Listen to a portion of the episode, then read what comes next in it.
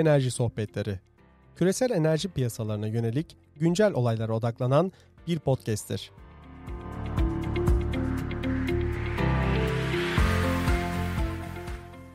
Merhaba. 26 Ağustos 2021 tarihinde karşımızda doçent doktor İzzet Arı var. İzzet merhaba. Merhaba Barış. E, bildiğiniz gibi bu Paris serisine bir süre ara verdik. İzzet'in işler vardı, benim işler vardı ama bitirmeye çok niyetliyiz inşallah. O yüzden de e, şimdi üçüncüsünü yapacağız. Paris'e giden yol üçüncü serimizde. İzzet buyur mikrofon senin. Teşekkürler Barış. Ee, evet biraz ara verdik ama e, Paris'e devam. E, Paris Anlaşması'na Aynen. devam. En son e, iki, son iki derste e, Paris Anlaşması'nın ilk sekiz maddesini üzerinden geçmiştik. Dokuzuncu maddede kalmıştık. En önemli konulardan biri. E, finansman konusu. E, 9. maddede özel olarak belirtilmiş. E, ben istersen finansmanın bir genel olarak bir e, iklim finansmanındaki e, durumunu anlatayım ve ardından da 9. madde yenine getiriyor. E, ve bundan sonra e, ülkeleri neler bekliyor ondan e, devam edeyim. Tabii. Şimdi iklim finansmanı e, iklim değişikliğinin e, azaltımın olmazsa olmazı hatta uyumun da olmazsa olmazı. Çünkü finansman olmadan özellikle gelişmekte olan ülkelerin hareket kabiliyeti çok fazla olmuyor. Bu finansman dediğimiz zaman e, çok geniş bir tanımı var aslında. Yani e, hibeler, e, uygun krediler, ikili ve çok taraflı e, anlaşmalarla oluşmuş fonlar, e, çok taraflı kalkınma bankalarından gelen finansman vesaire hepsinin bunun kapsamına giriyor. O yüzden e, iklim finansmanı diye arattığınız zaman veya baktığınız zaman farklı farklı rakamlar görebilirsiniz. Ben birazcık daha bunun e, iklim değişikliği çerçeve sözleşmesi ve Paris Anlaşması kapsamında hı hı. E, daraltarak değineceğim. Çünkü bunun sonu yok ve e, maalesef e, özellikle ikili e, işbirlikleriyle veya anlaşmalarla yapılan finansmanlar her zaman herkese açık olmuyor. E, özellikleri veyahut da orayı nasıl söyleyelim yani e, ne tür finansman olanaklarının sağlanması gibi. O yüzden biraz daha daraltarak gitmeye çalışacağım. Esasında e, iklim finansmanının e, iklim değişikliği çerçeve sözleşmesi yani 92 yılında imzaya açılan çerçeve sözleşmesindeki taahhütleri kısmında görüyoruz ilk başta. Hı hı. Oradaki taahhütlerde şu, e, gelişmiş ülkelerin e, gelişmekte olan ülkelere ve en az gelişmiş ülkelere sağlayacağı finansal yardım aslında. Hı hı. Tabii çerçeve sözleşmenin e, iyi tarafı şu, oradaki gelişmiş ülkeler kavramı açıkça belirtilmiş. Hı hı. E, an, e, ek iki ülkeleri olarak belirtiliyor. O şu demek, e, biliyorsun ek birler e, emisyon azaltımından sorumluydu. Ek iki ülkelerde emisyon azaltımı artı e, finansman yardım ve teknoloji transferinden sorumlu olan ülkelerde. Burada işte ek ülkelerin çok somut bir e, sorumluluğu var. O da e, gelişmekte olan ülkelere e, finansman sağlamak. Şimdi bu bu gerçeklik devam ediyor. Nerede devam ediyor? Paris Anlaşması'nın 9. maddesinde yine gelişmiş ülkelerden gelişmekte olan ülkelere finansal yardımlar, e, bunların raporlanması ve e, bu raporlanmalar yapılırken de gelişmiş ülkelerin e, finansman noktasında esas sorumlu ülke olduğu bir kez daha e, belirtiliyor. Şimdi baktığımız zaman bunun önemi şu, şimdi gelişmiş gelişmekte olan ülke e, tartışmasında e, Türkiye Türkiye zaten en e, dikkat çekici ülke. Türkiye gelişmiş ülke mi, gelişmekte olan ülke mi noktasında biz nereye dönüyoruz? E işte çerçeve sözleşmeye dönüyoruz ve çerçeve sözleşmede burada Paris Anlaşması'ndaki gelişmiş ülke karşılığının e, ek iki olarak görüyoruz. Fakat e, niye bunu yapmaya ihtiyaç duyuyoruz? Çünkü e, Paris Anlaşması'nda e, finansman olsun, finansman mekanizması olsun bunlar için doğrudan çerçeve sözleşmeye bizi yönlendirme var. Şimdi bu doğrudan yönlendirme olduğu için buradaki gelişmiş ülke yani ek iki ülke diyoruz. Demek ki burada şöyle bir şey var. Finansman noktasında ek ülkelerinin sorumluluğu varken emisyon azaltımı noktasında yine gelişmiş ülkeler var. Fakat buradaki gelişmiş ülke noktası eğer yine çerçeve sözleşmeye dönecek olursak bu defada ek bir ülkesini kastediyor olabilir. Yani burada ince bir e, şey var. Yani geri geldiği zaman ek iki ülkeyi e, tanımlıyor. Yeri geldiği zaman da ek bir ülkeyi tanımlıyor. Şimdi o, bunu neden anlattım? e, Türkiye'nin burada e, madde 9 kapsamında gelişmiş ülke midir ve bu yüzden finansman e, sağlamakla sorumlu mudur e, noktasında bir açıklığa kavuşturma ihtiyacı var. Yani Türkiye e, madde 9 kapsamında gelişmekte olan ülkelere finansman sağlamak zorunda değildir. Bu, bu hikayeyi birazcık böyle e, uzadı anlatmamın sebebi bu. Fakat e, gelişmiş ülkelerle birlikte diğer ülkelerin de gönüllü olarak tabii zorunlu değil, gönüllü olarak bir ülkede finansman e, sağlaması e, madde 9 kapsamında e, talep edilen bir husus. Madde 9'a başka neler var? E, gerek e, Yeşil İklim Fonu'na baktığımız zaman, gerekse e, GEF dediğimiz küresel çevre kolaylığına baktığımız zaman iklim değişikliğinin e, işte azaltım, uyum, e, kapasite geliştirme, teknoloji transferi gibi konu başlıklarına göre finansmanın dağıtıldığını görüyoruz. Burada özellikle madde 9'da iklim değişikliğinin azaltım yani e, genel azaltımla birlikte uyuma da çok öncelik verilmesi gerektiği hatta uyumla azaltımın dengeli bir şekilde yürütülmesi gerektiği söyleniyor. Bu şu demek finansman tarafları işte finansman sağlayan taraflardan sonra oluşan fondan e, projeler neye göre almalı? Uyum ve azaltım arasında bir dengeye göre almalı. Yani sadece azaltıma değil, uyum e, projelerinde buradan yüksek miktarda finansman alması sağlanmalı. Şimdi bunun neden önemli? Özellikle en az gelişmiş ülkeler, küçük ada devletler ve e, uyum ihtiyacı olan yüksek e, gelişmekte olan ülkelerin e, finansman sıkıntısı yaşadığı biliniyor. Bu ülkelere daha fazla oyun finansmana gitmek için madde 9 kapsamında böyle bir madde konulmuş durumda. Şimdi istersen biraz da şeyden bahsedeyim. Bu iş ne kadar e, başarılı gidiyor ve hakikaten e, bazen hani, sosyal medyada veyahut da e, magazinel e, raporlarda gördüğümüz bu işte iklim finansmanı çok yetersiz hı hı. ve iklim finansmanı olmadan bu iş başarılamaz hı hı. söylemlerin üzerinden gideyim. Şimdi e, bir 100 milyar e, dolar e, taahhüdü var. Çok fazla karşımıza çıkan. Bu ne? Biraz ondan bahsedeyim. Şimdi 100 milyar dolar e, kavramı ilk defa 2007 yılında ortaya atıldı. Esasında arka planda çok fazla bir bilimsel çalışma yok veya bir e, ihtiyaç analizi yapılmış durumda değil. Bunun sebebi şu, e, finansman ihtiyacını ortaya koymak oldukça güç. Mesela bu yılki örnek veriyorum, bu yılki Türkiye'nin iklim finansmanı ile önümüzdeki yılki iklim finansmanı farklı olabilir. Çünkü iklim değişikliğinin etkileri çok farklılaştığı için işte değil mi mesela bu yıl hem orman yangınları hem sel hem aşırı hava hareketleri öngörülemez bir şekilde oldu ve finansman ihtiyacı çok arttı. Şimdi geniş e, kapsamda konuşuyorum. Aynı şekilde bu küçük ada devletleri için de veya gelişmiş ülkeler için de benzer şey söz konusu. Mesela şimdi Amerika şeyden değil mi? Hem de kasırgası mesela ondan bayağı e, e, olumsuz etkileniyor bugünlerde.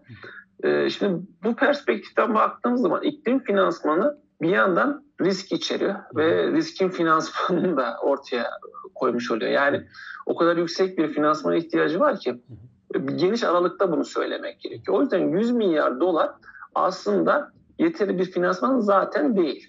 Ama çok ciddi bir finansman tutarı.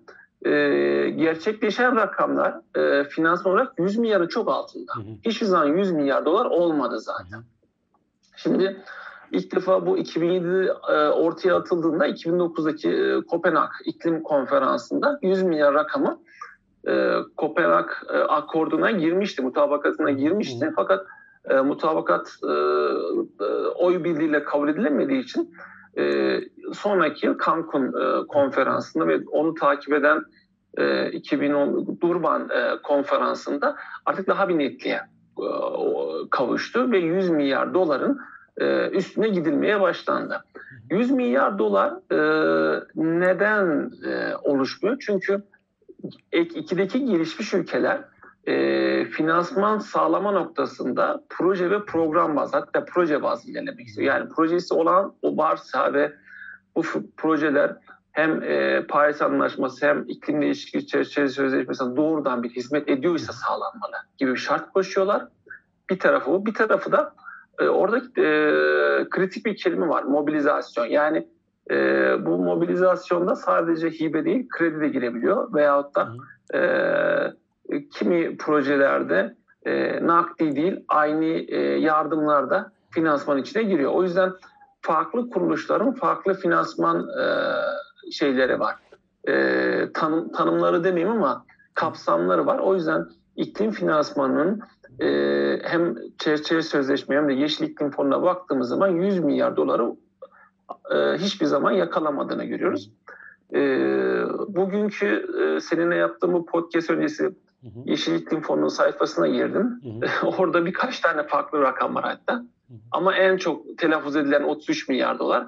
33 milyar doların içerisinde hem kredi var hem ülkenin kendi iş kaynaklarının mobilizasyonu var hem de hibeler var. O yüzden hani bunun gerçek manadaki ne kadar kredi şey diye baktım ben.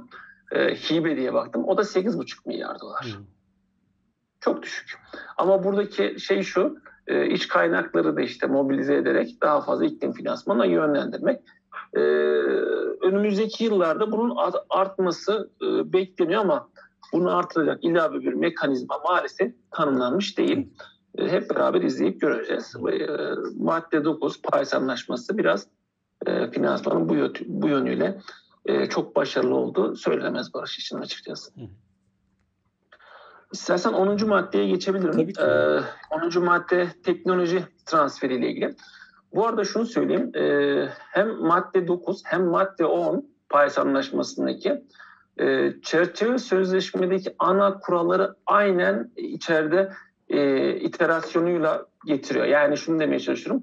E, çerçeve sözleşmedeki kurallar geçerlidir ifadesini aynen madde içerisinde korumuş durumdalar. Yani finansman ve teknoloji transferinde çerçeve sözleşmesinin kuralları geçerli.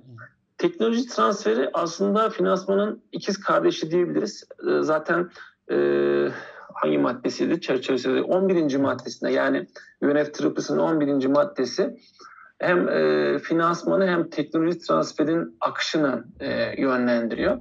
E, çünkü burada e, gelişmiş ülkelerden özellikle ek 2'deki gelişmiş ülkelerden e, gelişmekte olan ülkelere bir e, akış söz konusu olduğu için beraber hareket ediliyor. E, sözleşmede teknoloji transferinin e, gelişmekte olan ülkelere iklim e, odaklı, iklim dostu olması şartı aranıyor. Yani her türlü teknoloji transferi yok burada. Teknoloji transferinin e, iklimle ilgili olan kısımlarının e, yapılması söz konusu. Ben teknoloji transferi konusunda uzman değilim. Sadece müzakerelerde ve e, işte ülke raporlarını veyahut da e, diğer e, akademisyenlerin teknoloji transferi konusunda uzman akademisyenlerin çalışmalarını biliyorum. Yani finansman kadar işin uzmanı değilim. Ama teknoloji transferinin de maalesef e, finansmandan geri kalır yanı yok. O da e, problemli bir ara, alan olarak mesela, görünüyor. Mesela İzzet ben burada bilmiyorum. Teknoloji Hı-hı. transferi dediğinde bu aslında birçoğu özel şirketlerin elinde. Mesela bugün COVID aşısında bile biliyoruz ki BioNTech'te, Hı-hı. Moderna'da falan. Yani şimdi uluslararası bir anlaşmayla teknoloji transferi yapılır yapılacak nasıl denir ki yani bir o özel mülkiyette tabi bir şey batıda. Sen bunun hiç örneğini gördün mü iklimde? İklimde bu tartışma şöyle e, şekilleniyor Barış. Orada e, IPR yani Intellectual Property Rights yani e, mülkiyet hakları yani oradaki e, mülkiyet hakları dediğin gibi ağırlıklı olarak özel sektörde oluyor ve o hak dediğimiz şey aslında kimi zaman bir patent oluyor değil mi? Evet. Veya kimi zaman da bir süreç oluyor. Yani bir sürecin e, keşfedilmesi veya bir süreçle bu işlerin daha iyi gitmesi şeklinde oluyor ve e, gerek gelişmiş gerek, gerekse gelişmekte olan ülkeler olsun e, bunu yapmak gerçekten çok maliyetli. Bunun için ARGE e, tesisleri kuruluyor işte insan e, yetiştiriliyor veya işte bu konuyla ilgili e, pek çok başarısızlıklardan sonra başarıya. Ya bunların hepsinin bir maliyeti var. Hı hı. Bu maliyetlerin e, siz düşünün ki bir ülkesiz mesela sen böyle bir şey geliştirdin e, ve yıllarını verdin tamam mı? Ondan sonra ben sana diyorum ki ya Barış ben de kullanayım. Bana da ver diyorum değil mi? Mesela benim burada bir bir bedavacılık bir durumum yok mu? Değil mi? Mesela burada sen diyorsun ki ya ben buna çok ciddi bir maliyet maliyet ödedim ve maliyetle karşılaştım. Bunu sana Hı Yani bu ücretsiz veremem. Yani kullanım hakkını ücretsiz. Şimdi bu e, burada özellikle gelişmiş ülkelerin böyle bir e, argümanı var. Yani bu e, bu iş için bir şey ödendi, bir e, bedel ödendi. Hı. Bu e, ücretsiz küresel kamu malı değildir argümanı var. Şimdi teknoloji transferinin uzmanı değilim dedim ama maalesef bu karşılıklı argümanların içerisinde biz de çok kaldık. Hı hı. Gelişmekte olan ülkelerde diyor ki, şimdi burada da bir iki, iki kutuplu bir durum var. Gelişmekte olan ülkelerde şunu söylüyor. Tamam ben senden bir işte e, e, işte özel bir imalat sanayindeki veyahut da işte e, savaş veyahut da ne bileyim savunma sanayiyle ilgili bir işte IPR istemiyorum ki iklim değişikliğini korumak için istiyorum diyor. Yani tıpkı işte küresel bir salgındaki e, o geçmişteki işte sıtma ilaçları falan, hmm. Covid'deki durumların hmm. çok detaylarını ben de bilmiyorum ama hmm. yani burada bir küresel bir problem var, ortak bir problem var. Ben bunun için IPR hakkını veya teknoloji transferinin ücretsiz olmasını istiyorum diyor hmm. gelişmekte olan ülke. Şimdi e, bir taraf e, katlandığın maliyetin paylaşılmasını istiyor doğal olarak. Bir tarafta sorunun küresel olduğunu, buradan herhangi bir ticari kazanç elde etmeyeceğini söylüyor. Şimdi her ikisi de hani empati yapacak olursak her ikisi de kendi tarafından haklı gibi gözüküyor. Ama şimdi şöyle bir şey var Barış yani iklim dediğimiz şey e, çimentodaki proses emisyonlarının azaltılmasından tut da e, uyum konusunda değil mi? Enerji evet. sektörün uyumu mu daha daha daha rahat nasıl olabilire kadar geniş bir spektrum var orada. Şimdi bunu biz nasıl ayırabiliriz ki hangisi gerçekten e, ticari olmayan bir IPR, hangisi e, bu işten bir rekabetçi IPR meselesi. Yani bu, bu problem alanı.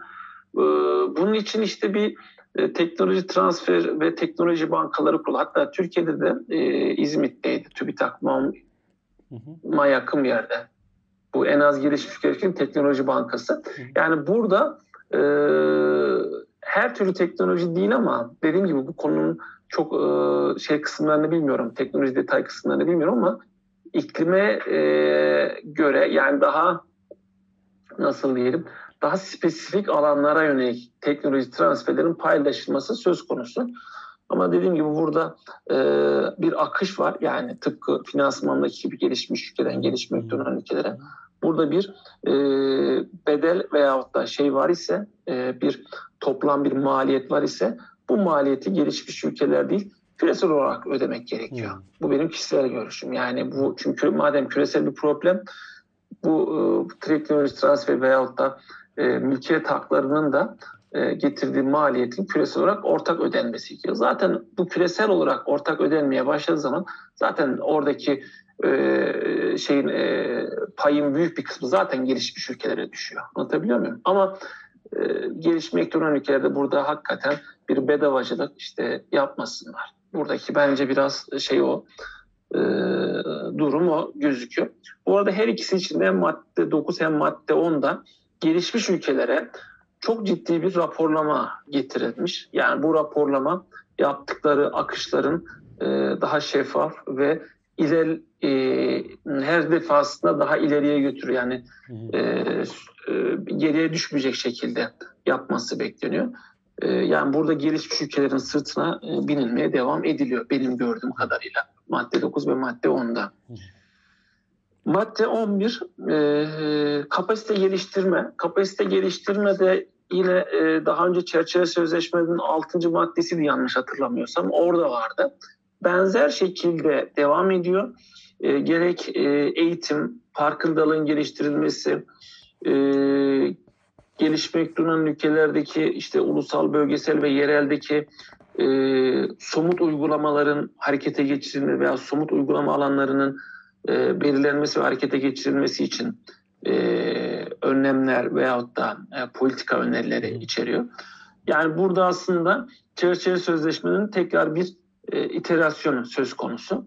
E, fakat burada önemli olan bence şu, e, madde e, 11 ile birlikte e, özellikle en az gelişmiş ülkelerin e, kapasite ihtiyacını ilave bir vurgu yapılmış. Yani bu kapasite ihtiyacı e, onların elini güçlendirir nitelikte. Çünkü e, biz en az gelişmiş ülkelerden mi, somut olarak veyahut da taahhüt olarak bir emisyon azaltımı beklemiyoruz. Ama uyum ihtiyacı en yüksek olan yer zaten orası. Yani burada en az gelişmiş ülkelerin e, kapasite geliştirmeleri e, şeyi e, vurgulanmış durumda. Madde 12 çok kısa bir madde. Bir paragraftan oluşuyor. Daha önce şeyde bu yoktu tam olarak. Paris Anlaş e, özür dilerim, e, çerçeve sözleşmede yoktu. Paris Anlaşması ile geldi bu. E, daha önce bizim Türkiye olarak çok karşılaştığımız bir durum. Yani halkın katılımı ve bilgi erişim yollarının açılması ve güçlendirilmesi. Yani benzer bir durumu ben daha önceki çok taraflı çevre anlaşmaların birkaçında gördüm. Burada Paris Anlaşması da bu bilgi erişim ve e, halkın katılımı noktasında e, özellikle e, eğitim, farkındalık e, e, veyahut da e, iklim e, değişikliği mücadele için neler yapılabilir eylemlerinin ortaya konulması açısından bir e, şey sağladığını görüyorum madde 12'nin. Madde 12 adı altında özel bir platform henüz bildiğim kadarıyla kurulmadı. Hı hı. Ee, belki böyle bir niyet de yok ama şunu söylemeye çalışıyorum. Özellikle e, çerçeve sözleşmelerinin veya sekreterin sayfası dışında e, halkın anlayabileceği, yani IPCC raporlarının ötesinde halkın anlayabileceği eylem olarak neler yapması gerektiği küresel ölçekte bir platform üzerinden sunulabilir. Yani tabii ki ülkeler de kendi e, spesifik e, eylemlerini veya bilgilerini burada belirtebilirler ama böyle bir platform bence çok faydalı olur. E, son yıllarda çok fazla görüyoruz işte gerek sosyal medyada gerekse işte basın yayın kuruluşlarında, televizyonda, radyoda işte iklim değişikliği. Fakat ne yapacak değil mi mesela? E, şimdi e, evde çocuklar da benzer veyahut da e, sohbet ettiğimiz insanlar da ya peki ne yapmalıyım diyor. Mesela bu tarz e, şeyler, e, somut eylemler yani gündelik hayatta neler yapılabilir? E, veyahut da bir insanın emisyonu nasıl azaltılabilir? Bir insan enerji verimliliğini daha iyi nasıl sağlayabilirle ilgili platformları genişletmek lazım. Türkiye son yıllarda bununla ilgili çok fazla adımlar atıyor. Gerek e, bilgi paylaşımı gerekse verimlilik artışı noktasında ama e, yani gündelik hayatımızdaki her şeyde düşünebiliriz. Yani büyük bir envanteri yapılabilir, yapılıp bunun ardından neler yapılabilirin e, bir platformu sunulabilir. Madde 12 kapsamında. Tabii böyle bir şey ben henüz görmedim. E, genel olarak bir farkındalık diye bir şey var madde 11 ile bağlantılı olarak ama yani bir anlatabildim. Yani evet. burada biraz daha bu IPCC raporlarının ötesinde bir şey. Bu arada Vaktimiz varsa çok kısa IPCC raporuna değineyim. Çünkü en son görüştüğümüzden bu yana çok önemli bir gelişme oldu 9 Ağustos'ta. 6 evet ben bunu soracaktım sana aslında ben unuttum. Ee, çok tam yeri gelmişken birkaç bir şey Tabii. şey söyleyeyim istersen. Şimdi IPCC'nin e, 6. değerlendirme raporunun e, birinci raporu yayınlandı. Şimdi Hı. birinci rapor şu demek. E, bu işin e, bilimsel temellerinin e, veya bilimsel çerçevesinin ortaya konulduğu bir rapor ve temel rapor aslında. Hı. Zaten üç tane rapor oluyor. Bir tanesi e, e, bilim raporu, bir tanesi azaltım raporu, bir diğeri de e, uyum raporu. Hı. Şimdi e, 9 Ağustos'ta yayınlanan IPCC'nin birinci raporu e, hep bildiğimiz iklim değişikliği etkilerini ve projeksiyonlarını ve farklı politikalar oluşmuş senaryoları ortaya koyuyor. Hmm. E, yeni şeyleri biraz buldum rapordan. Biraz onu paylaşayım. Tabii. Şimdi baktığımız zaman raporda e, daha önceki yıllardaki senaryo sayısının azaltıldığını görüyoruz. Ben bir öncekinde 7, ya da 8 tane senaryo vardı. Hı. Bu raporda 5 senaryo var. Ve senaryolar e, 2100 yılına kadar e, küresel ortalama sıcaklık artışını ortaya koymuş. 1.4 ila 4.4 derece arasında bir artış olabilir diyor senaryolarda. 1.4 en iyi senaryo, 4.4 de en kötü senaryo. Bizim için Paris Anlaşması kapsamında 1.5 senaryosu, 1.5 olamıyorsa 2 senaryosuna, hı. 2 derece senaryosuna ulaşmamız gerekiyor. Şimdi e, rapor tabii iklim değişikliğinin bütün e, katastrofik unsurlarından bahsetmiş ama e, öne, ben olsam başka şeyleri de biraz ön plana çıkartırdım. Şimdi karbon bütçesi kısmı çok dikkat çekiciydi onu söyleyeyim. Şimdi e, bir buçuk derece şu an 1.1 derece ısınmış durumda ve geriye 0.4 derece kalmış durumda. Bir buçuk dereceye erişmek için veya bir buçuk dereceyle sınırlandırmak için diyeyim. 460 milyar ton emisyon hakkımız kalmış. Atmosfere salacağımız net e, 460 milyar ton emisyon salma hakkımız var. 2020 rakamlarıyla söylüyorum e, yaklaşık 41-42 milyar ton emisyondu. Yani şu demek oluyor eğer biz 2020 yılındaki emisyonlarla gidersek 11,5 yılımız kalmış 1,5 derece için. Bu 460 milyar ton net emisyonda. Yani bu şu demek 2021'deyiz yani 2032'de biz 1,5 dereceyi böyle giderse göreceğiz. Hı hı. Bunu zaten e, o 1.4 ila 4.4 e, senar, derece senaryolarında karşılık buluyor. Peki şeye baktım 2 derece için ne kadar karbon bütçesi kalmış diye baktım. O da e, 1310 milyar tonluk bir emisyon hakkımız kalmış karbon bütçesi açısından. Bu da yaklaşık 33 yıl 33 yıla tekabül ediyor. 2020 yılındaki emisyonların artmadan aynen devam edeceğini kabul edersek. Ya bu da ortalama işte 2050'lerde falan 2 derece ulaşmış olacak. Bu şu demek oluyor Barış, çok e, burayı açıkça söyleyebilirim. Emisyonlarımız hiç artmasa bile, yani artmasa desem, yani ivme sıfır olsa bile ama aynı e, oranda olsa bile, yani 42 milyar ton olsa bile bir buçuk dereceyi yani 10 yıldan çok az yani 10 yılı 11 yılda görmüş olacağız. Bu çok kötü bir şey. Normalde 100 yılın sonunda görmek hedefi vardı. 2 derece ise 33 yılda göreceğiz. Yani emisyonlar kesinlikle aşağı çekilmeli, düşürülmeli ki bu süre uzasın. Ee, zaten şöyle de bir durum var maalesef. Emisyonu bugün bile sıfırlasak bir yanda zaten sıcaklık artışını durduramıyoruz. Çünkü e, atmosferdeki karbondioksitin yutak alanlar işte başta e, okyanus ve ormanlar olmak üzere belli bir süreçte e, emilmesi var. Yani yutak alanları bir anda onları tüketemiyor. Bu da tabii ki zaman alıyor. Ama e, burada en vurucu olan e, mevcut emisyonları yani e, mevcut e, e, senaryoların, bu business as usual senaryoların e, bize en fazla e, 11 yıl daha hak tanıdığını gösteriyor. Bence bu çok dikkat çekiciydi ama bunu çok vurgulamamış. E, yani söylemiş ama daha farklı da vurgulayabilirdi. Ben de dinlediğim e, diğer akademisyen veya diğer e, platformlarda bunu çok fazla vurgulu görmedim. Genellikle katastrofik durumları çok fazla vurgulu yani insanların içleri çok kararıyor ama bir de somut olarak rakamlara baktığımız zaman böyle de bir gerçeklik var. Ama İzzet, yani burada, çok bir süre kalmış durumda değil. Burada açıkçası e, çok tokat çocuğu arsız yapar. Ben de şimdi ER6 raporunu, AR6 rapor diyelim yani neyse. E, bu raporun etkisi o kadar kısa oldu ki. Yani ben olmadı gibi de gördüm. Yani baktım ne kadar gündemde kaldı. Hemen herkes işte yanıyoruz, yanıyoruz, bitiyoruz. Yo iki hafta bile kalmadı. Ben toplam dört gün saydım yani dört beş gün kadar saydım. E, Financial Times'ta da hafta sonu girdi bitti. Yani insanlar artık o kadar katastrof yaşamış ki.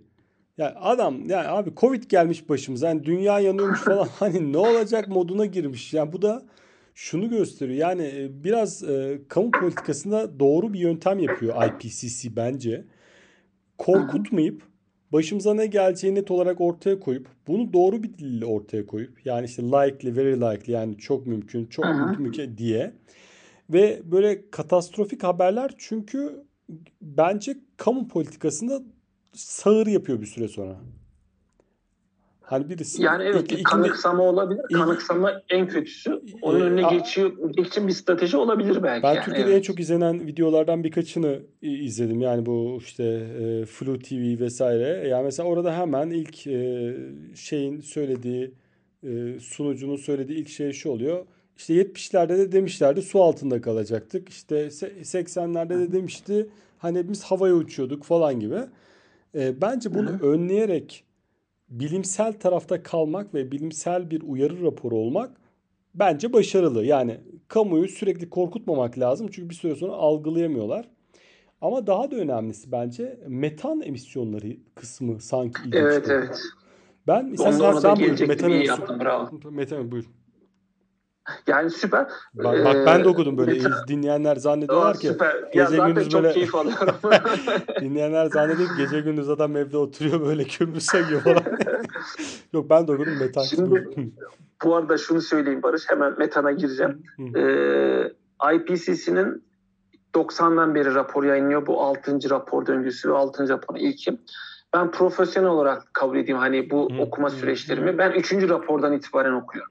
Yani bu likely, very likely işte not seems so likely gibi ifadeler hani bu işin probability yani ihtimaller dahilindeki. Yani şunu söyleyeyim ki IPC çok ihtiyatlı bir kurum. Evet. Yani hiçbir şey kesin olarak zaten söylemiyor. Ama bu raporda bir şey dikkatimi çekti. Bunu vurgulamam gerekiyor. Bir önceki rapor ve ondan bir önce yani 2007'deki rapor çok kaliteli bir rapor. Bu da hepsi çok kaliteli ama 2007'deki de çok şey bir rapor. Şimdi 2007'deki bir, e, birinci rapor ve 2013'teki birinci rapordan sonra bu raporda bazı ekstrem sıcaklık artışları birazcık outlier gibi ol, görerek sanki ke, e, kesilmiş gibi. Yani tamam, 4.4 ile şey yapmış. Yani 6 6'yı görmüştüm ben. Tamam. Mesela 6 derece bu raporda yok. Yani şunu yapıyor biliyor musun aslında IPC? Yani e, olma ihtimali yüksek, olma ihtimali düşük olan sıcaklık artışlarını modelleme sonucuyla çıkıyor zaten bunlar. Hı. Onlar e, elemiş. Yani 4.4'ün ötesinde bir sıcaklık artışı vardı. Onu mesela koymamış şeyde senaryo olarak. Hı. Bu senin söylediğini destekler. Yani bu işi çok da yani çünkü şöyle oluyor madem hani öldük bitiyoruz o zaman hiçbir şey yapmayalım. Psikolojisi yarattığınız zaman hakikaten o zaman hiçbir şey yapamazsınız. Hı. Yani Hayır, bunun de, önüne geçmiş olabilir yani IPCC. Ben burada belki de hani e, sana sorayım bunu. Bu Trump etkisi olabilir mi? Yani çünkü Biden yönetimi geldi ama çok fazla da etkili olamadı. Trump bildiğim kadarıyla paraları kesti, araştırma paralarını kesti. E, belirli iklim fonlarındaki paraları kesti. İklim ara NOAA'daki galiba belirli şeyleri kesti. Yani aslında Amerika'nın o dönemki etkisiyle acaba raporun tonu düşürülmüş olabilir mi? Bilmiyorum yani. Yani çok zannetmiyorum çünkü çok fazla e, hakem ve çok fazla yazardan oluşuyor. E, bir kere her herkes var. Ben mesela bir buçuk derece raporunda hakemlerden biriydim. Hı. Çıkacak olan uyum raporlarındaki hakem uyum raporunda hakemlerden biriyim. Hı. Burada e, bu tarz ne diyelim manipülasyon mu diyelim ya da e, veyahut da yönlendirme mi? Bunu yapmak çok çok zor. Hı. Hatta imkansıza yakın bence. Hı. Ama şu var e, bir yerden sonra e, şimdi şöyle düşünelim kendimizi şöyle bakalım. Yani öyle bir aralık verirseniz e, verdiğiniz aralık çok geniş olduğu zaman onun e, güvenilirliği de düşebilir. Mesela 1.4 ila 8 derece deseydi değil mi? Evet. Yani ya çok fazla değil mi derdiniz yani. Ama şimdi 1.4 4.4 derece yani birbirine yakın bir aralık ve şey e, 4.4'ün e, olduğu senaryo da hakikaten şey bir senaryo değil. E, rasyonel bir senaryo. Yani olabilir bir senaryo. Yani burada Trump etkisi e, çok zannetmiyorum ama e, şu var erişilebilir bir takım hedefler var sanki. Eriş, yani bu iş geri çevrilebilir bir mesajı veriliyor içeride. Ya implicitli olarak. Ben bunu al, aldım yani. Hı. Onu söyleyebilirim. Ya bir de burada e, değerli sohbet karpuzun ölçtüğü bir e, grafik vardı. E, aslında bu senaryo sonuçları kadar senaryo kabulleri de önemli. Mesela senaryolardan birinde kömür tüketimi bugünkünün 4 misline çıkıyor falan. Yani hani ne kadar çıkıyor ben de tam hatırlamadım şu anda ama e, ve diyorlar ki işte yüzyılın sonuna kadar kömür bu kadar yukarı çıkarsa yani sen diyorsun ki arkadaş böyle bir assumption mı var? Yani enerji sektöründe yok. Hani iklim değişikliği tarafında bilemiyoruz da bu kadar kömür artışı yok o yüzden bu raporlardaki kabulleri aslında ulaşmak da önemli sanki. Tabii şey, varsayımları da veriyor zaten raporun içerisinde ama şu da var. Bu 4.4 e, diyelim hadi en kötü senaryo çünkü o gözüküyor şu an. Yani artan nüfus, işte ekonomik büyüme ve buradaki işte ticari hedefler vesaire ve şunu da düşünelim yani yenilenebilir enerjinin yeterince difüz etmediği durumlarda falan hani kömüre yükleneceğiz veyahut da işte bizim gibi ülkelerde hidroelektrik üzerine bir baskı olduğu zaman değil mi? Yani ya doğalgaza yükleniyorsunuz ya lignite yükleniyorsunuz. Yani yenilenebilir enerjide devam ederken. Şimdi o tarz senaryolar da yani en kötü senaryo olarak kabul edilebiliyor. Ve orada şey var. E, belki bu biraz fazla olmuş dört kat artması kömür için ama e, gerçekleşebilir. Ama bu dediğim gibi zayıf bir varsayım. Zaten ismini de değiştirmişler. Bir öncekinde RCP'di e, kodlar. Evet. Şimdi Shared Socioeconomic Path yani daha çok bir sosyoekonomik şey oluştur, e, bağlı olarak bir senaryolar oluşturmuşlar. Metan'a söyleyeyim, metanla ilgili. E, metanla ilgili bir platform kuruldu aslında. Bu e, metanın özel önemi şu. E, daha önceki IPCC raporlarına karbondioksit ve karbondioksit eş değeri diye çok fazla vurgu olurdu. Hı hı. Gerek e, radiative forcing elementleri veyahut da gerekse e, feedback mekanizmalarına bu defa çok fazla metan vurgusu vardı. Yani metan emisyonu e, bildiğim kadarıyla karbondioksitten 23 kat daha e, fazla ısınmaya yol açıyor. Burada e, metan üzerine etkili ol, et, bu kadar e, durmalarının e, birkaç sebebi olabilir. Bir tanesi şu, özellikle bu e, doğal değil mi doğal gaz e, çıkartma sırasında ve petrolde doğal olarak bir e, emisyon açığa çıkıyor metan. Bir yandan da e, kuzey bölgede özellikle Rusya, Sibirya bölgesinde erimeye bağlı olarak topraktaki metan açığa çıkması oluyor. Artı e, bu yıl içerisinde uluslararası bir metan observatory ya tam ismini hatırlayamıyorum ama raporda çok net vardı. Ya, Rapor Bangladeş'in e, Bangladeş'teki metan açıklarının ortaya çıktığı bir rapor vardı. O mu acaba? Şu şey Avrupa Birliği galiba ha, e, davet ediyor ülkeleri. Bir platform kuruluyor. Hı. Uluslararası Metan Gözlem Platformu. Hı. Türkçesi böyleydi yanlış hatırlamıyorsam.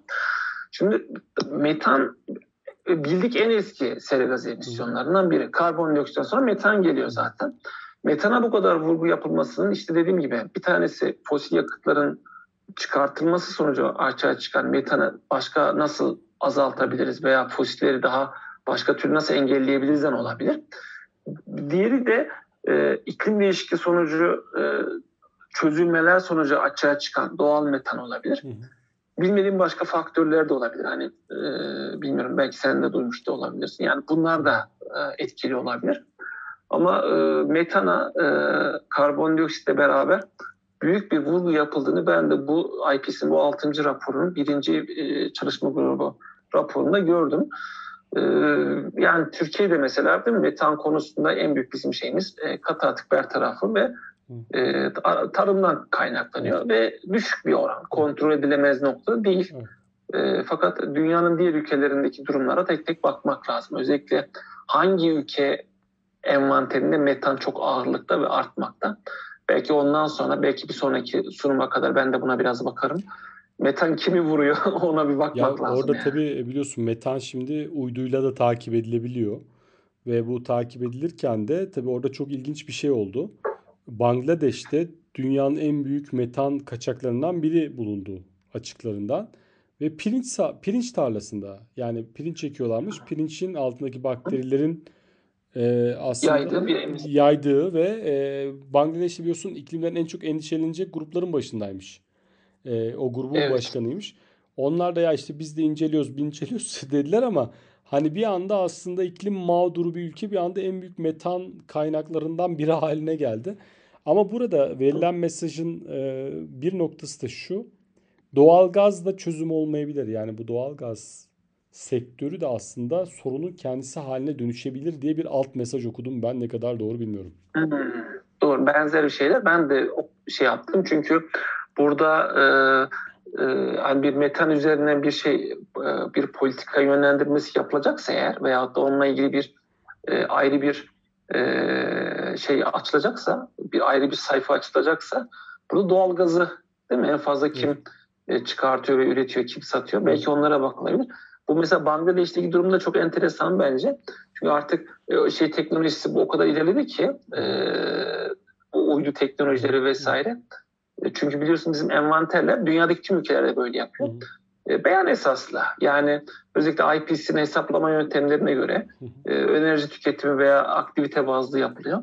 Ama ölçüm yapılarak bir beyan yok. Yani ölçüm yapılarak bir tespit yok. Bu ölçüm e, doğrudan bir ekipmanla da olabiliyor. Kimi zaman da böyle senin bahsettiğin gibi e, uzaktan algılama cihazlarıyla işte uyduyla vesaireyle de yapılabiliyor. O zaman değil mi işin boyutu çok değişiyor. Çünkü Bangladeş iklim müzakerelerinde en fazla yardım talep eden ülkelerin başında geliyor. Ayrıca onların e, iklim değişikliği kaynaklı göçler konusunda çok ciddi bir şey var. Evet. E, durumu var. Çünkü e, e, bunu yaşıyorlar. Bu hani şey bir şey değil. E, e, egzajere edilecek bir durum. Bunu yaşıyorlar. Yani göç sorunu.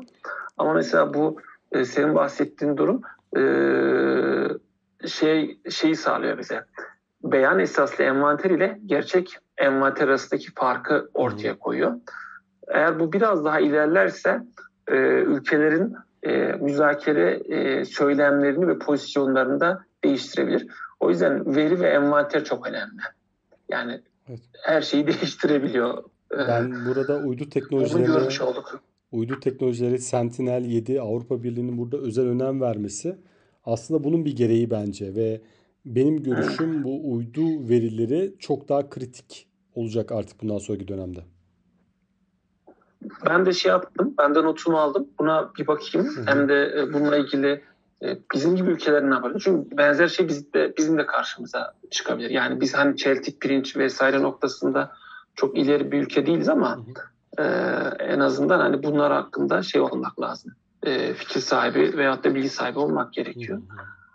13. maddeyle bugünü istersen şey yapabiliriz Tabii. Barış. 13 son maddemdi. Bugünkü e, programı almaya çalıştım. 13. madde şeffaflık üzerine e, bir madde. E, biraz e, önemi var şu da şundan kaynaklanıyor. Daha önce e, gerek çerçeve sözleşmesi gerekse e, Kyoto protokolünde e, şeffaflığın kendisi e, ayrı bir başlık veya ayrı bir bölüm olarak çok fazla yer almadı. Burada 13. maddeyle e, şeffaflık işte transparency konusu e, e, bayağı operasyonel maddeler veyahut da e, diğer maddelerdeki uygulamaların veya raporlamaların e, nasıl olacağı ile ilgili somut e, şeyler ortaya koyuyor, maddeler ortaya koyuyor. Transparency, şeffaflık konusunu da e, hiç takip etmedim ama e, TÜİK'ten ve Çevre Bakanlığı'ndan takip eden arkadaşlarla yaptığım görüşmelerde biliyorum. Buradaki amaç şu, özellikle e, gelişmiş ülkelerin e, finansman ve teknoloji transferi noktasında sağladığı katkılar ile gelişmekte olan ülkelerin kullandıkları finansman veyahut da e, envanter, teknoloji olabilir, aldıkları yardım olabilir veya kapasite geliştirme faaliyetleri olabilir. Yani iklim kapsamındaki her şeyin doğru bir raporlanması, şeffaf bir raporlanması ve e, kimi zaman üçüncü e, tarafların e, hakem gibi diyeyim ben buna. Hani şey onay değil ama hakem gibi onların bilgisine veyahut da e, şeyine sunulması, e, gözden geçirmesine sunulması gibi maddeler içeriyor. E, 13. maddedeki e, şeffaflık nokta, şeysi, maddesi o kadar önemli ki e, biliyorsun INDC yani bizim ulusal katkı beyanlarının e, daha iyi gözden geçirilmesi, hakikaten ulusal katkı beyanlarında belirtilen emisyon azaltımı ve uyum ile gerçekteki emisyon azaltımı ve uyum örtüşüyor mu noktasında bilgi vermesi açısından kritik. Yani şunu söylemeye çalışıyorum. Ben ulusal katkı beyanıma INDC'ye veya NDC'ye bunu koydum ve bunu yaptığımı da e, tıpkı envanterdeki beyan, hususlu, beyan esaslı vermek e, çalışmayı bilir. Hı. Bunun da bildiğim kadarıyla müzakereleri e, bir e, e, bir geçiş çalışma grubu altında devam ediyor ve süreklilik arz eden bir çalışma grubu orası. E, özellikle e, taahhüt veyahut da e, fayda temin edildiği alanlardaki raporlamaların e, önemi fazla. E, bunu şeye bağlayayım 13. madde. Çünkü 13. madde çok çapraz var 13. maddede. Hmm. E, ben de bir yandan e, orada e, işaretlediğim yerler vardı. Onları da çıkartmaya çalışıyorum. Bu altıncı maddeyi biliyorsun. Bu karbonun fiyatlandırılması hmm. özellikle emisyon ticareti noktasında. Altıncı maddeyle ilgili detaylar tamamlanmadı Paris Eylem grubunda. Tamamlanmamasının sebebi işte biraz da bu. Ne kadar şeffaf olunacak ve altıncı maddede belirtilen karbonun teknik özellikleriyle ulusal katkı beyanlarından karbon kredisi sağlama veyahut da bunun ticareti yapmak ne kadar mümkün olacak gibi birkaç çapraz şey var orada, e, unsur var. O yüzden e, 13. maddenin e, bir anlaşma metninde neredeyse bir buçuk sayfa e, bu kadar yer e, etmesi e, önemli. E, bu 13. maddenin hakikaten e, kapsamını biliyorum ama e, e, teknik detaylarını çok bilmiyorum. Hani o yüzden 13. Ee, madde kapsamında bu kadar e, söyleyebiliyorum. Yanlış bir şey de ifade etmek istemiyorum. Ama dediğim gibi bir çapraz söz konusu e, şeffaflık bölgesinde, şeffaflık bölümünde. 9, 10, 11, 12, 13'ü anlatmaya çalıştım Barış. İstiyorsan bir sonraki podcast'te 14 yani Global Stock Take'den devam edebiliriz. O da çok kritik bir konu. Ee, ben istersen... sorularım varsa veyahut da yorumlarım e, seve seve alın. Tabii yani aslında gönül ister ki beyaz futbol kıvamında iklim programları yapalım ama bunu pek izin verecek bir ortam yok ama belki madde 9'u bir kez daha tekrarlayalım. Belki burada söylediğin şeylerin kritik olduğunu anlayamamış olabilirler. Madde 9'a göre diyorsun ki sen ek 1 ek 2 var. Ek 2 dediğimiz ülke arasında Türkiye yok. Teknoloji transferi gibi konularda aslında Türkiye'nin bir yükümlülüğü yok. Fakat finansman konusunda e, gene Türkiye'nin yükümlülüğü yok mu dedin? Evet. evet. Yok dedim. Hı. Bu bunu e, birazcık e, gönderme yaparak anlatayım istersen. Tabii Çünkü e, e, bana gelen telefon veya sosyal medyada işte sen e, Paris Anlaşması'nın dördüncü maddesinde sözleşmenin ekbine bağladığın gibi belki bir öncekinde de konuştuk bunu. E, hani niye böyle bir bağlama ihtiyacı duydum veya duyuyorsun gibi e, şeyler aldım, e, geri bildirimler aldım. Şu yüzden. Şimdi biz e, dedim ya e, çerçeve sözleşme ile Paris Anlaşması arasında bir hiyerarşik ilişki, ilişki var. Hı hı. Ve Paris Anlaşması sözleşmenin biraz altında. Hı hı. Ama bu da bir çok taraflı anlaşma sonuçta. Hı hı. Şimdi e, gelişmiş gelişmekte olan ülke tanımı Paris'te net bir şekilde yapılmadığı için gelişmekte olan ülke ve gelişmiş ülkelerin madde bazına bakmamız gerekiyor Paris Anlaşması'nda. Şimdi e, Paris Anlaşması'nda madde 4'te gelişmiş ülke eşittir ek 1 ama madde 9'da gelişmiş ülke eşittir ek 2. Neden oluyor? Çünkü Hı. sözleşmeye gittiğimiz zaman sözleşmede emisyon azaltım için gelişmiş ülkeyi ek 1'e yönlendirirken finansman için ek 2'ye yönlendiriyor. Hı. Yani bu bizim ihtiyatta olmamızı veyahut da daha e, dikkatli okuma yapmamızı gerektiren bir durumda. Hı. Zaten şöyle e, mesela e, şöyle bir söylem oluyordu değil mi? Mesela argümanları konuşalım karşılıklı. İşte Paris Anlaşması kapsamındaki gelişmiş gelişmekte olan ülkeler işte kendilerine bırakılmıştır. Hmm. Türkiye zaten orada e, gelişmekte olan e, ülkedir e, denildiği zaman bunu böyle not alıyoruz değil mi? Gelişmekte olan ülke. Gelişmiş ülke e, değildir dediği zaman da e, işte Türkiye kendini gelişmekte olan ülke olarak kendi kendini tanımladığı zaman kabul edilebilir diyoruz. Mesela bu argümanı kullanan birisi finansman metnini okurken şöyle okuyor. Türkiye zaten ek ikili değil ki o yüzden gelişmiş ülke değildir hmm. diyor.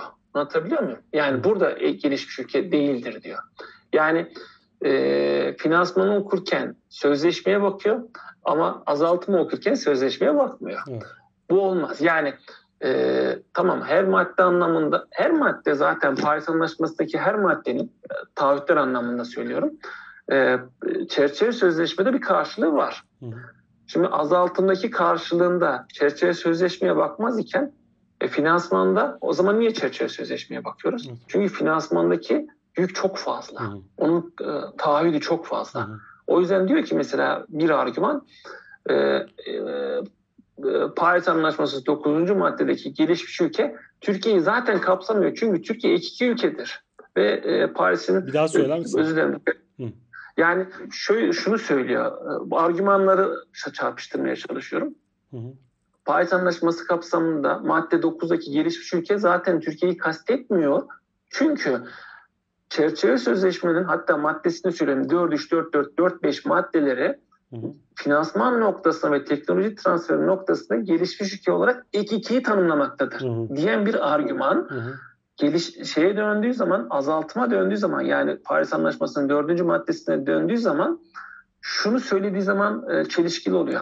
Burada bir self definition veyahut da e, kendi öz tanımlama vardır. Bu Hı-hı. öz tanımlamaya göre Türkiye gelişmekte olan ülkedir. Hı-hı. Dediği zaman çerçeve sözleşme Paris Anlaşması bütününden kopmuş oluyor. Hı-hı. Ben de diyorum ki eğer sen çerçeve sözleşmeye gidiyorsan değil mi finansman Hı-hı. noktasında ben Türkiye gelişmiş ülke değilim çünkü ekikli değilim hı hı. madde 9'a göre çerçeve sözleşmeye gidiyorsan azaltıma neden çerçeve sözleşmeye gitmiyorsun? Evet. Azaltıma çerçeve sözleşmedeki yere bakalım. Orada açıkça söylüyor ek bir diye. Şimdi bu bu hakikaten e, biz Türkçe yapıyoruz Allah'tan ama Hı. yani bunu mesela şöyle şunu söylemeye çalışıyorum. Ee, yani çerçeve sözleşmeyi bitmedi. Devam ediyor. Hı hı. Hiyerarşik olarak da üstte. Hı hı.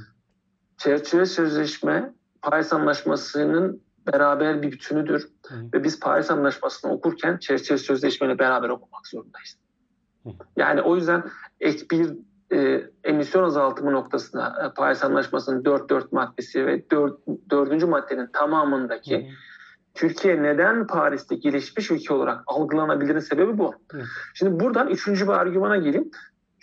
Şöyle bir şey söz konusu değil. Yani Türkiye madde 9'a gelince gelişmiş, gelişmekte olan özür dilerim. Madde 1'e gelince gelişmiş, gelişmekte olan ülke olarak algılanamaz. Ya ya öyledir ya öyledir. Argümanı da düşünülebilir. Yani bu argümanı da biz kendimiz üretelim. Hı.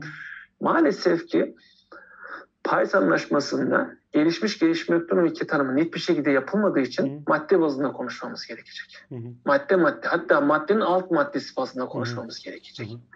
Ben de Türkiye'nin bu şekilde zorlanmasını ve bu şekilde argüman üretmesine çok memnun değilim. Çünkü dördüncü maddeye göre gelişmekte olan ülke, dokuzuncu maddeye göre pardon dördüncü maddeye göre gelişmiş ülke, dokuzuncu maddeye göre gelişmekte olan ülke dediğiniz zaman bir deve kuş değil mi?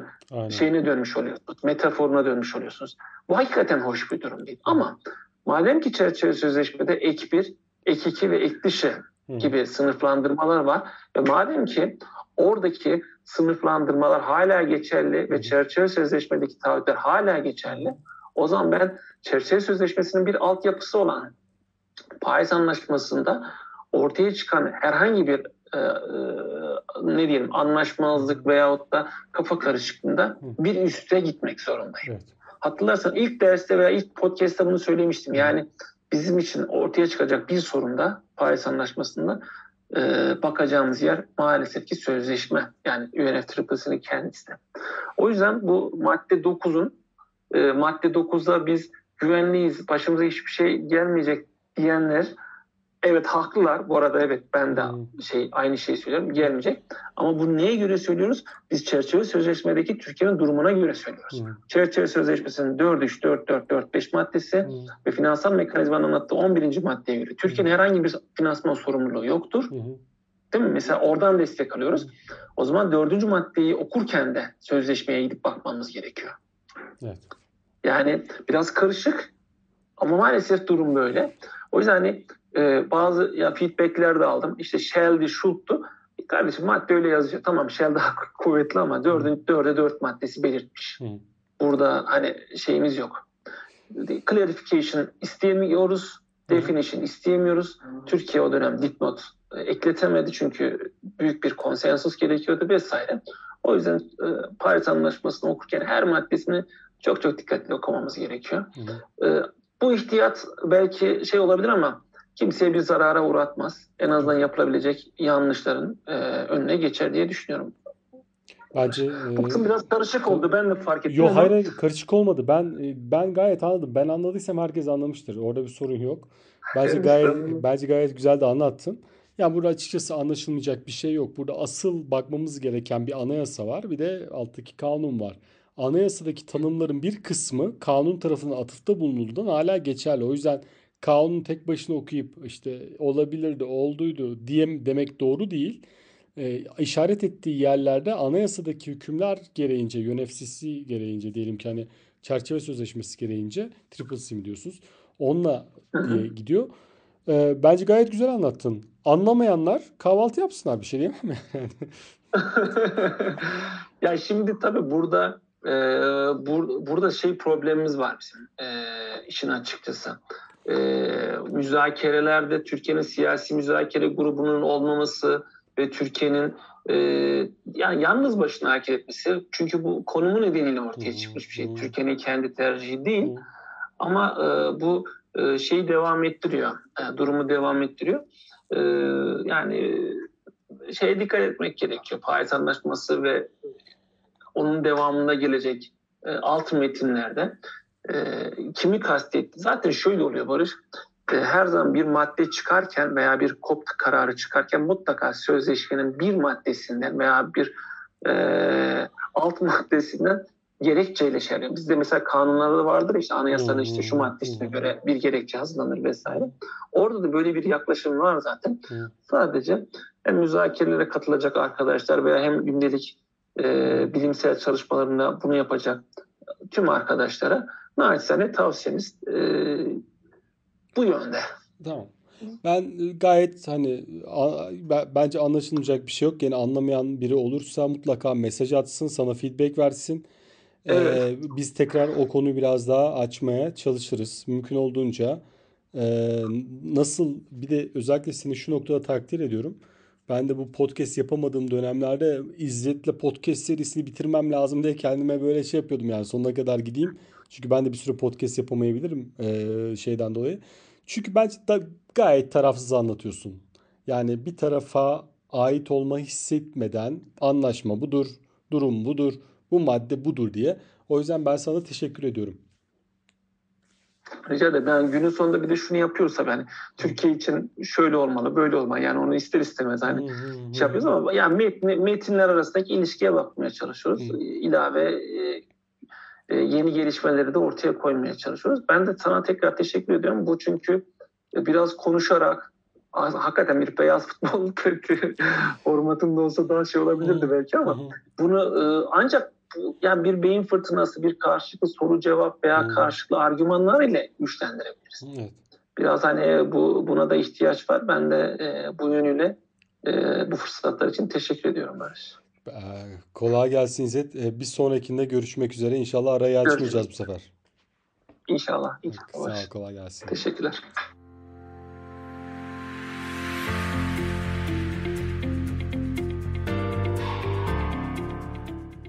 Dinlediğiniz için teşekkür ederiz.